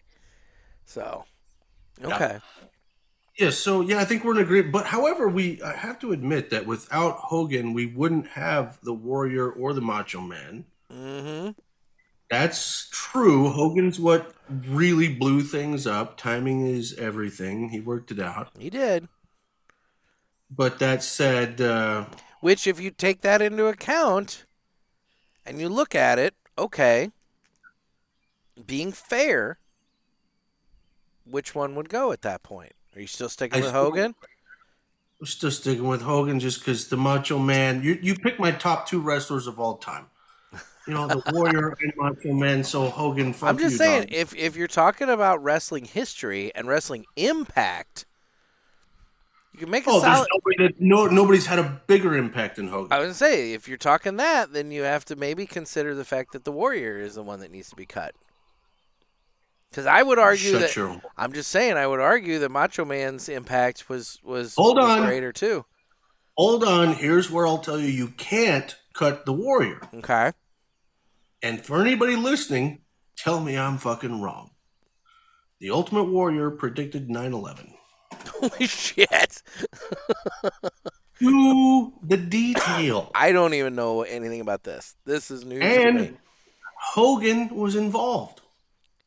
In 9/11, It was before the WrestleMania. I can't remember which WrestleMania it was. you're it was telling me Hogan- that Hogan was involved in 9/11. It was Hogan versus the Ultimate Warrior at WrestleMania for the belt, and um, and the Ultimate Warrior cut a promo where he said, on the way to WrestleMania, he was gonna break down the door, get in the cockpit, steer the nose down. Holy shit! Look it up. The Ultimate Warrior predicted 9 11 a long time before 9 11 ever fucking happened. Well, I mean, he he he said he was going to use the plane as a weapon. He didn't necessarily say he was going to drive. But it he broke, like, before then, no one had ever talked about taking a plane hostage or doing that. The Ultimate Warrior, like 10 years before 9 11, was like, this is how you would do it in the promo. This You is know- what I'm going to do. I'll also say Tom Clancy wrote about it in one of his books. And Tom Clancy probably stole it from the Ultimate Warrior. Tom Clancy also probably may have gotten it from some freaking CIA report or some shit like that. Because I'm still convinced that guy had all sorts of inf- inside information when Do he you was think writing the Ultimate shit. Warrior? Do you think the Ultimate Warrior was maybe Ooh. Now there's an interesting theory. I mean, because you got guy I have another no- CIA related theory that I'm going to talk to you about off the air. Before, you know, don't don't let me forget that. Not on the air. No, this one, this one hits a little close to home for you. I'm, I'm gonna I'm gonna do this off the air. What is this? Some sort of conspiracy involving Kentucky cousin fuckers? Yeah. That- no, no, no, no, no. Okay, so we're both in agreement that it's Hogan. So it's Hogan. okay. The One Must Go segment was brought to you by United Cigars. United we smoke. Mm, my God. Now we're gonna have to do uh, a video only segment one more time because I had those two Villiger drops in here, so it screwed up my uh, my button flow again. So this uh, we're gonna go uh, video only for one more segment. We'll be back in just a second. Mm, We're all back together. Yes, we're all back together. And, uh, you know, I caught a little shit in the parishioners group because apparently, without even thinking, I always say, you know, let's uh, get this out of the way. And then I play the MMC ad. And, uh, you know, I, I don't want to diminish Nick because, you know, Oh, my, my monthly cigars, they do a great product. And, uh, you know, and not just a great product. You know, when you're doing this show looking for co-host, Nick hit it out, out of the park. Hit it out of the park. Yeah, I mean, he gives me a lot of shit about it, and uh, you know, he acts like he doesn't want to do it, but I think he really enjoys it. But uh, yeah, you know, he uh, he does. He does a really good job, and uh, so no, I just want to make sure that Nick uh, isn't isn't upset whenever I say we got to get this out of the way because it's not a matter of that. It's that you know, I'm just mentally reminding myself. I don't have notes. I don't have notes. Like I'm not a Dave Garofalo. I don't have show notes here. I'm, this is all flying by the seat of the pants. I think that's what makes the show beautiful. though. Yeah, I gotta, I gotta. I, it's all memory. It's all, it's all keeping it going. So like when I, mean, like when you have like a 30 minute block of commercials, you can come up with some new shit to talk about in second yeah, but when you're just sitting there winging it, you gotta come up with shit off the top of your head. Hence how we end up talking about fucking pro wrestling for you know ten minutes or whatever it was. So anyway, so uh, let's go ahead and hear some information about my monthly cigars. This would normally be the time that I give some information about my monthly cigars, but I've hired that out this week, so take it away. My Monthly Cigars is a premium cigar subscription service. It comes in a variety of different size boxes at affordable prices. Use offer code PULPIT and get free shipping on your first box and 20% off any items in the online store at mymonthlycigars.com. That's offer code pulpit. Thanks. Thanks. Yeah, you got to tell her to hold on a second before she gets up. yeah, I like. Wait a minute. Uh, fuck, fuck your finger, all the hell. Um, so- you know, Well, and speaking of, of that, you know, uh, make sure you try the fucking good coffee available. Fucking good coffee is the shit, bro. Exa- it is. It is. And you can get the uh, the daily press. And the and the uh, the lounge blend there. Daily Press is the cigar pulpit coffee. Fucking a. Right? Fucking A. So, um, I don't think I I actually mentioned it. But, fucking hands for this. You know. you what? I didn't shave my hands for this. You know. You didn't or you did? Oh, I did. Look at that. I was gonna you say you look like you're wearing a right fucking there? glove. Yeah, Son of a bitch. I shake my hands for this. Nick, I shake my hands for this fucking promo for you. Why in the world did you shave your hands? I gotta shave my feet too, bro. Oh my god. You're the fucking missing link.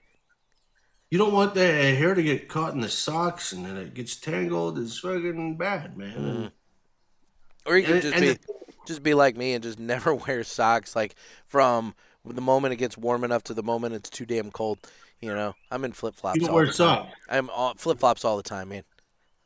You and Jeff both, huh? I mean, you know, it's one of the beauties of being your own boss is you kind of get to set your own dress code.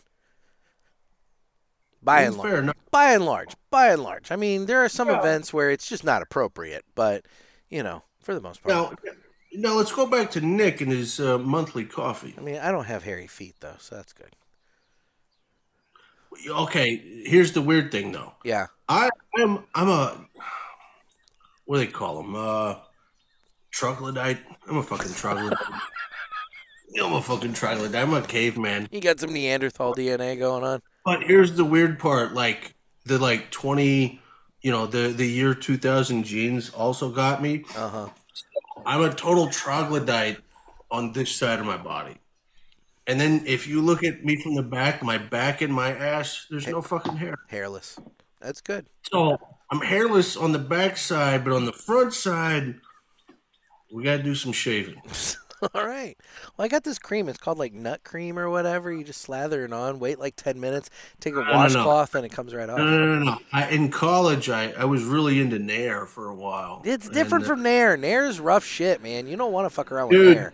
The worst thing, if because you got to let Nair set for a few minutes, and that's men's Nair. If you buy the men's Nair, it's Nair on steroids. It is way more potent. and I got that Men's Nair. I fucking slathered myself with it, and there was nothing on that bottle that said, "Make sure your fucking areolas don't fucking make contact with this shit." Bro, I went like two weeks with fucking band aids on my nipple, Bloody nipples. bro, because like your shirts would rub. You're like, ah. Oh God. I was That's really it. into appearance back then. You know, a sports bra may have helped you out there, A bro, sports bro, bro. You know, yeah. Is that a man or a man's, Man's ear? ear. Yeah. No, that's true. That's true. Okay. Um, trying to think of. Uh, by the way, for those of you who are wondering, um, my second cigar that I lit up, I lit up a street taco barbacoa. Oh, those are good. They are good. They are good. That's Erik, Erik Espinosa, good one. No, no, it's Rojas actually. Oh, it's Rojas. No, yeah. That's right. that's Noel Rojas right there. Do you know Albert Cisneros? I do not. Okay. Albert used to go to St. Louis back in the day when he was involved with the Polar Brothers. Okay.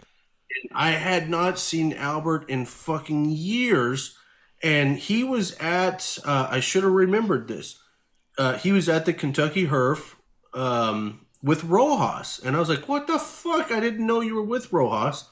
And uh, we started talking like, "Dude, Albert's the he's the fucking nicest, fucking best dude that'll give you the most legit information. The opposite of me." Um, he's the best. So, and I know Albert travels, so I'll reach out to him. You got to have him on the show. He's another guy. There's so many guys in this industry that have been a big part of so many things, and people don't know their names. Albert is one of those guys, man. He has been involved in so many big things. Nobody maybe knows his name, and he doesn't do podcasts like this crazy motherfucker here. But I'll talk to Albert. We we- should get him on the show. He's such an You know- awesome dude. And he's with Rojas, and Rojas is doing some cool shit. They are. and they do they do sizes that I like, and No, I like that idea. And you know, maybe he could even have his own rookie card in the trading card set. he should. In the rep section. You know, we'll have the different Yes. subsections. We'll have the, the manufacturers. We'll have the reps. You know, maybe highlight some top retailers. Then we have the legends collection where we have all the guys that have passed away and everything like that. You know, And then you have to have like insert sets that are really cool variations of cards. yeah. Like I think reps should be like hot numbers. There you go. We're all worried about numbers. So hot go. numbers. Hot numbers. Reps. Ooh, ooh. And you know how they do that bullshit where you get a little clipping of a jersey and all that. You know, the jersey cards. We could do that with Jacket. we could do that with bands, Or the jackets. jackets. Make the reps cut up their jackets. Oh fuck. You're not gonna. I just You're away- not gonna- just gave- I gave away two jackets at an event in Indiana the other day. You're not cutting up your red jacket. I gave no, I don't even have the red jacket anymore because I gave it away. What the fuck, I don't have a red jacket anymore, bro. dude? That was like your trademark. I had a red jacket and a white jacket. I know, and you Both gave them both away. in the same event. What the fuck are you gonna do now? I bought a black jacket. Yeah, it's not nearly as exciting. Think that you got to see the shirt that goes underneath. You stood out so fucking much in that red and No, no, white. no. They were they were at the event. I debuted my new look at the Kentucky Herf, Mm-hmm. And when I walked in, they were calling me Porter Wagoner and fucking Freddie Fender. Oh, Jesus. The black rose jacket, as wild as that jacket was, actually toned down the fucking undershirt. So Okay. All right. I just evolved, bro. I just evolved. But yeah, I gave away two jackets at an event. So that's what we could do for the relics is get them to cut up their fucking jackets. And if go. they're like, oh, I would never do that, they're like Trey Mac cut up two jackets. Okay? we get Corey to cut up his hat. yes. Yes. Yes. Corey should cut up his hat. Corey can cut up his hat. I mean, this, we can make something out of this. Or anything close to his loins, because he produces babies every. I got a story about that too. Remind me off air to tell you that. All right. Um. Anyway, well, speaking of that, we are available on the socials at the Cigar Pulpit, uh, as well as Naked Gator, N E K K I D Gator. That's his page. We- have the Cigar Pulpit Parishioners group on Facebook. You guys are going to want to get in on that. There's all kinds of fun stuff in there, and then there's also the group chat that you know we've got maybe I don't know, 10, people participating in. Well, how do you promote that group chat? By the way, do you, You know, let, I- you be selective. I don't I don't really know to be honest. I I started it and people just kind of. Set it up and you don't even know. No, I, Facebook was like, "Do you want to do this?" And I was like, "Sure." And then like, I don't even know how to do it. So that that that one's ignorant to me. I'll admit. Uh, Twitter, where I don't really do much now, but I am still keeping an eye out because there are some features on there that I, I want to play around with. And I do think that if Facebook and YouTube and Instagram decide that they finally want to get rid of the cigar people once and for all, I do think Twitter might be our last refuge of the damned. So I'm keeping my my eyes so on. Twitter. Um, and then we're on YouTube where you can watch this. Um, and then we do need questions for Ask the Boys, which will be the last episode of the month. Get your calls in. Area code 863 874 0000. And where are Can people I finding call you? in? You can call in. Can I? yeah. I Hell. might. I might. Hell, I might need you to be the other boy, quite frankly.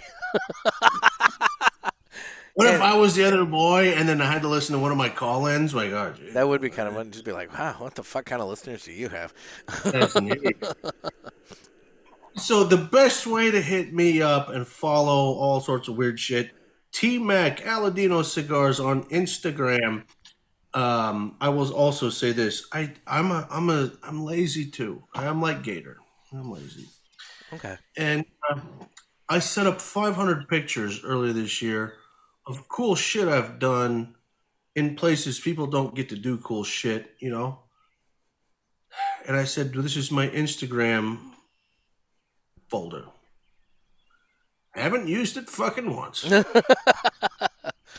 Well, you got a lot of And my whole thing was I got 500 photos of me doing cool shit once a day for like two years. I can fucking just, I don't even have to do anything. Yeah. And then my lazy ass hasn't fucking done it at all. Well, okay. Mm. That said, a couple things to remember from this show. Yes. You and I are we're probably dicks. Jonathan also a dick. The takeaways.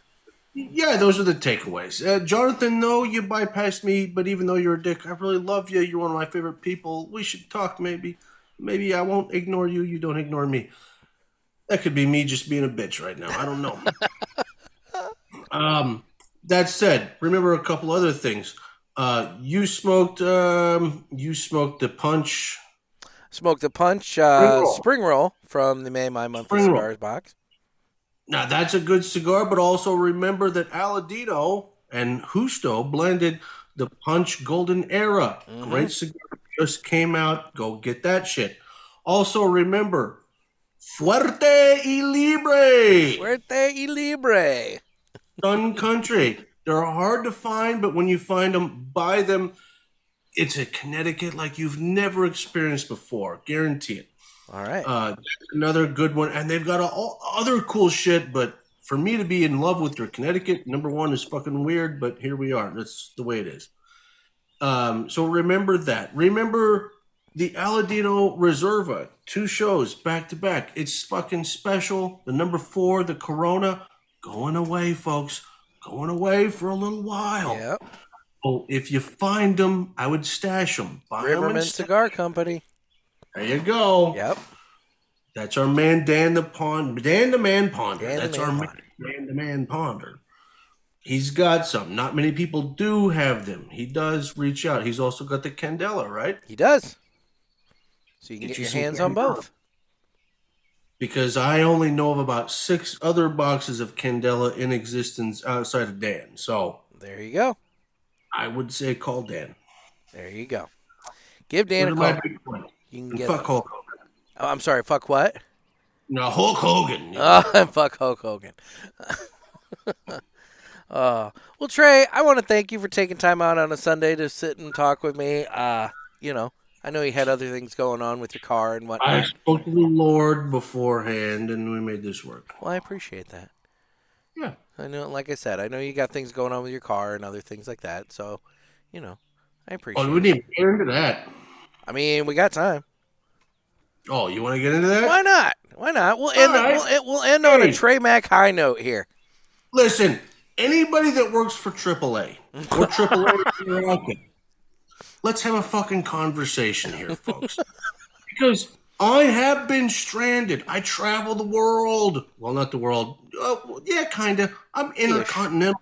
You could call me the intercontinental champion of cigars. That's fine. The Ultimate Warrior, also intercontinental champion at one point in time. I travel all over constantly, which is why I have AAA and pay good money for it because I know I'm going to use it. And I love you guys. I was once stranded in a blizzard in the middle of bumfuck Ohio with a dead engine that was blown. Thanks, Ford, you fucking assholes. I had to sue Ford to make things right, but AAA, they got me all the way to the dealership in the middle of nowhere, Ohio, and they hooked me up eventually. It took time, but thank you, AAA. You're great. However, however, I pay for a large packages of service. One of those is a free battery Okay. every year. And one of my cars has a dead battery right now. No, no, no, no. Jumping it does not work. This battery is dead. I gotta I gotta have a new battery. And I pay a lot of money for these memberships into AAA. One of those benefits is having one battery per year delivered. Yeah. Yesterday, my car with a dead battery, call them up, and they say, uh, we can send somebody to jumpstart your car, but battery service is not part of the deal in the county that you're currently in. Now, what if I was in a blizzard again in bumfuck Ohio? Mm-hmm. And it wasn't my engine that blew, but my battery. Mm-hmm. They fucked me in the ass. I mean, it sounds like it. Sounds like they might. Thank God for the engine. They did whatever, but it could have been a bad. In the wintertime, it's more likely to be the battery than the engine. Mm-hmm. So here I am, battery dead. AAA comes out, and the guy was cool. The guy that was, you know, subcontractor, totally cool dude, was like, "Well, I can jump it, but can't give you a battery because this county's not covered." And I'm like, "That's stupid." Jumps me. We have a good time chatting, and I'm like, "As soon as I turn this car off, it's not coming back." And he goes, "Yeah." and so here's my option because the other thing AAA does is they also allow you to. Uh, you get a certain amount of free tows per year. Okay. So I'm gonna. Call, I didn't call him today because it was a Sunday, and I know the guys on the road today. They, they don't want to be bothered, so we'll do it on a Monday. But uh, here's where they leave me. And this is me being considerate to AAA. I could have been a dick today, but instead I'll be a dick tomorrow. Okay. They're gonna have to come to my place and tow my car seven miles north to the triple A business Okay. where right there, their office. free- they give you free batteries at that office. now, so my option is I could drive seven miles north and get the battery and install it myself. But no, no, no, no. You fucking assholes. That's not how that works. No, no, no, no, no. Because I'm a pompous, arrogant prick. I'm gonna make you tow my car seven miles, drop it off, and make them put the free battery in the car. Like, yeah, yeah. This is how this works. Like we could have done this the easy way. You could have just brought a battery seven miles. No, no. Okay, this is how we're doing it. Okay. That's my beat. I love AAA, but that's fucked up. All right. Well, I want an update as to how that goes, and You uh, pictures? I'll send you pictures. of don't you know, and and uh, in addition to the update on that, uh, the the fact that I was going to ask you for an update on that has got me thinking. At some point, I really need to dig back over all the episodes that you've been on and find all of the different stories that you've hinted at and you've said, "Oh, I'll tell you that one the next time I'm on," and then we fucking forget, and then we'll have the best of Trey Mac episode where basically we'll have you on. I'll have a list, and you be, and I'll just be like, "Okay, tell me about this," and we just go story by story down the list. There are definitely things I will never say on the internet. Well, I mean- things. there's things that you've alluded to or talked about, like and said, I'll talk about that next time, and then next time we just fucking forget because again, no show notes. We're not organized. I told you the monkey story. You did tell me the monkey story. You think a monkey defiled that? You think maybe a monkey like you know dry humped it at one Okay, point? here's the part of the monkey story I didn't tell you. Oh dear earlier. God! If I really put it by the camera and we zoomed in on it, hmm when when the uh, zoo was first told that that monkey did not represent species in that exhibit, Uh huh. they took the monkey down and they uh, they put fur on the motherfucker. Oh dear God! So that was the other thing. When I got the monkey, I had to take off all the glued fur. That was stunk like shit and everything else. Oh yeah, Yeah. And and some of it is still like you. If I put it, you can. Still, I didn't get it all off. I Yeah. didn't give it that. um, but yeah, they the the zoo then tried to appease these fucking people, and they still wrote in. It's not the fucking correct monkey. Oh my God! People are ridiculous, man. I love it. I love it so much. Love it But so much.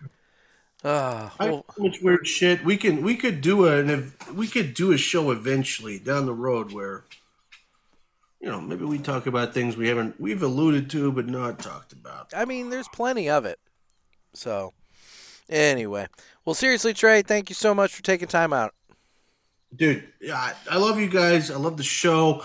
I love the Cigar Authority too, even when they just bypass my ass. That's true. And uh, to make them jealous, I'm gonna smell like fucking Lance Bass from 1998. You just diminished the value of that by like six spritzes, though. Fine. Lance Bass got pussy like a motherfucker. Oh, well, guys, this has been another sermon from the cigar pulpit. I'm Nick. I'm Trey Mac. Everybody stay safe and stay smoky. Cream will always rise to the top, fellas. Oh, yeah. oh, my God. I'm gonna start taking cream to every cigar shop I go into. Just a little, little pot of it. Yeah. Yeah. I like it. Get the little creamer things and like flip them on the counters and stuff. Yeah. I do that when I'm Like at the. everywhere I go, I'm just gonna like drop a little, and they'll be like, "What the fuck? Why does he keep dropping creamers?" I mean, if they ask me, I'm like, "Cream rises to the top." All right, But I won't say anything until they ask me about it. And then I'll be like, Well, yeah, I mean, you know, you got to just make it your little. It could be your trading card, or or uh, calling card, tr- calling card. I'd rather have a trading card that I can just be like, See, I'm telling you, the trading card thing, it's gold. "Yeah, but you need to do it with a legit company." Oh yeah. I, it can be done. It can be done. We could have like influencers, legends, reps. Of course, the rep Good. cards are the worthless ones, but They're the commons that everybody has. Like, look, yeah, I everybody. got, I got, God, I'm tired of getting this oh, rep. fuck, I got eight goddamn Trey Macs. I can't, get, I can't even can't trade them away. It's like kids are putting those in their bicycle spokes and shit. You know. Oh my god. All right. I don't know how much of this shit you cut off or how much you. I haven't keep cut off anything yet. Okay, but uh, just speaking of wrestling and cigars and bullshit, so I Oh, run boy. like I run like sixteen at this point, sixteen different uh, fantasy football leagues, Oh my god. different cigar shops. It's a fun way to like talk shit and get to know your customers, right? Yeah, yeah. Uh, this year I took it to a new level. They don't know what's coming yet. Maybe some of them listen. Maybe they'll figure it out. But I combined the WWE with football and cigars. And uh, let's put it this way: I've made a bunch of characters. It's taken a lot of time on the WWE profile online for the game. Okay. WWE game. So when we try to figure out who's drafting first, we just do a Royal Rumble, and you have to watch your character fight everybody else, and that's how we do it. Nice. I like it. I like it. You know, and now that you say that, the Cigar Authority could have done that instead of that bullshit that they did like two weeks ago or whatever, where they had their like cigar Royal Rumble. I've got the real Royal Rumble. All I'm saying is I've done some stinker shows, but that one that one was pretty rough. What are you talking about? Have I ever shown you my stickers that I had done? Your stickers. Yeah, you're talking about stickers.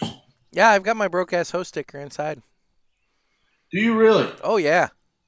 That was a limited edition You're thing. gonna, you're gonna edit. You're gonna edit this, right? No, no, this is all there. Are we are we still going on this? I have a sticker that I Okay. had made that maybe I shouldn't show.